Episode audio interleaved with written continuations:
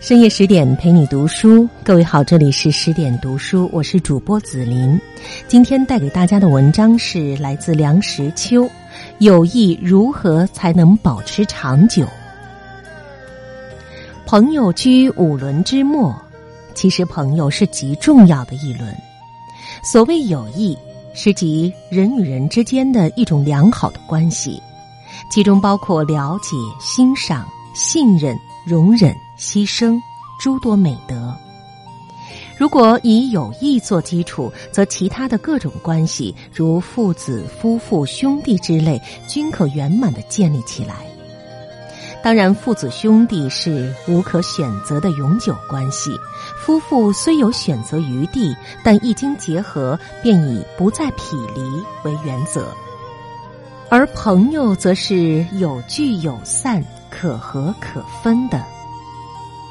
不过说穿了，父子、夫妇、兄弟都是朋友关系，不过形式性质稍有不同罢了。严格的讲，凡是充分具备一个好朋友的人，他一定也是一个好父亲、好儿子、好丈夫、好妻子、好哥哥、好弟弟。反过来，亦然。我们的古圣先贤对于交友一端是甚为注重的，《论语》里面关于交友的话很多，在西方已是如此。罗马的西塞罗有一篇著名的《论友谊》，法国的蒙田、英国的培根、美国的爱默生都有论友谊的文章。我觉得近代的作家在这个题目上似乎不大肯费笔墨了。这是不是书记之士友谊没落的象征呢？我不敢说。古之所谓文景交，诚意过高，非常人所能企及。就是把友谊的标准降低一些，真正能称得起朋友的，还是很难得。试想一想，如有银钱经手的事儿，你信得过的朋友能有几人？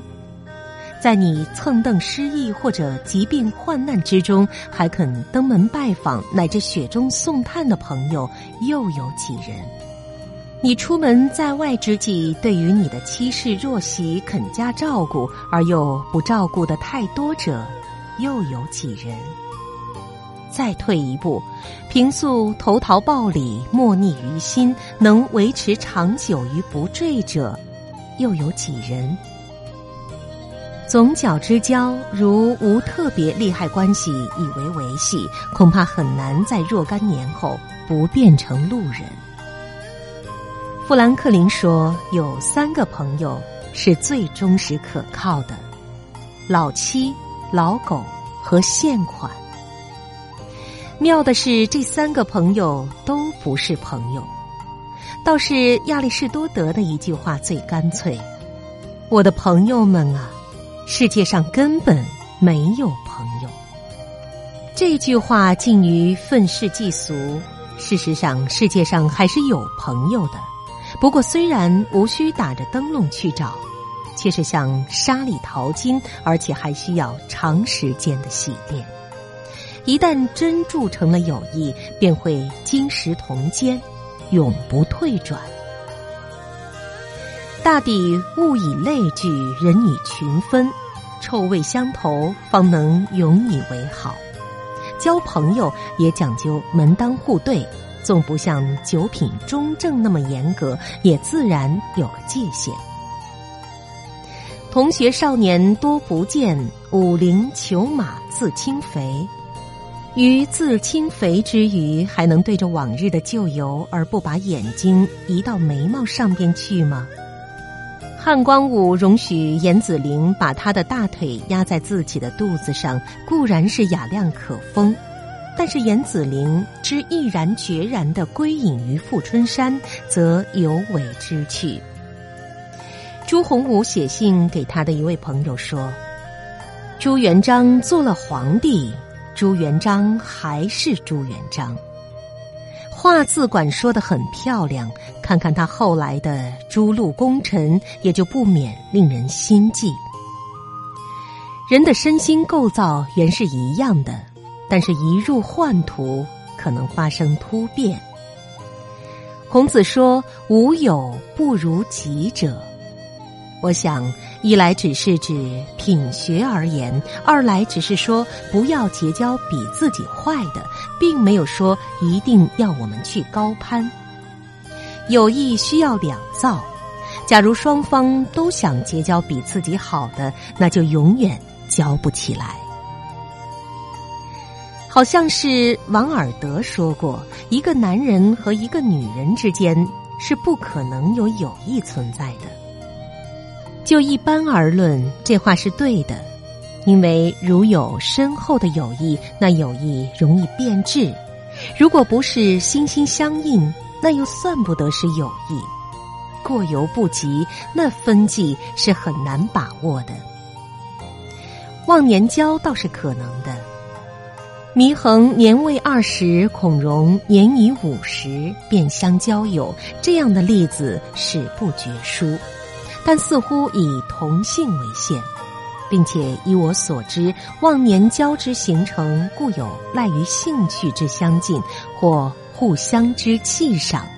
但年长的一方面多少需要保持一点童心，年幼的一方面多少需要显着几分老成。老气横秋则令人望而生畏，轻薄轩挑则人且避之若美。单身的人容易交朋友，因为他的情感无所寄托，漂泊流离之中最需要一个一倾激素的对象。可是等他有红袖添香、稚子侯门的时候，心境就不同了。君子之交淡若水，因为淡，所以不腻，才能持久。与朋友交。久而静之，静就是保持距离，也就是防止过分的亲密。不过狭而静之是很难的，最需要注意的是友谊不可透支，总要保留几分。马克吐温说：“神圣的友谊之情，其性质是如此的甜蜜、稳定、忠实、持久，可以终身不渝。”如果不开口向你借钱，这真是慨而言之。朋友本有通财之意，但这是何等微妙的一件事儿。世上最难忘的事是借出去的钱，一般人认为最倒霉的事又莫过于还钱。一牵涉到钱，恩怨便很难清算的清楚。多少成长中的友谊都被这阿堵物所喘害。规劝乃是朋友中间应有之意，但是谈何容易？名利场中沆瀣一气，自己都难以明辨是非，哪有余力规劝别人？而在对方则又良药苦口，忠言逆耳，谁又愿意别人批他的逆理？规劝不可当着第三者的面前行之，以免伤他的颜面；不可在他情绪不宁时行之，以免逢彼之怒。孔子说：“忠告而善道之，不可则止。”我总以为劝善归过是有益的消极的作用，有益之乐是积极的，只有神仙和野兽。才喜欢孤独，人是要朋友的。假如一个人独自升天，看见宇宙的大观、群星的美丽，他并不能感到快乐。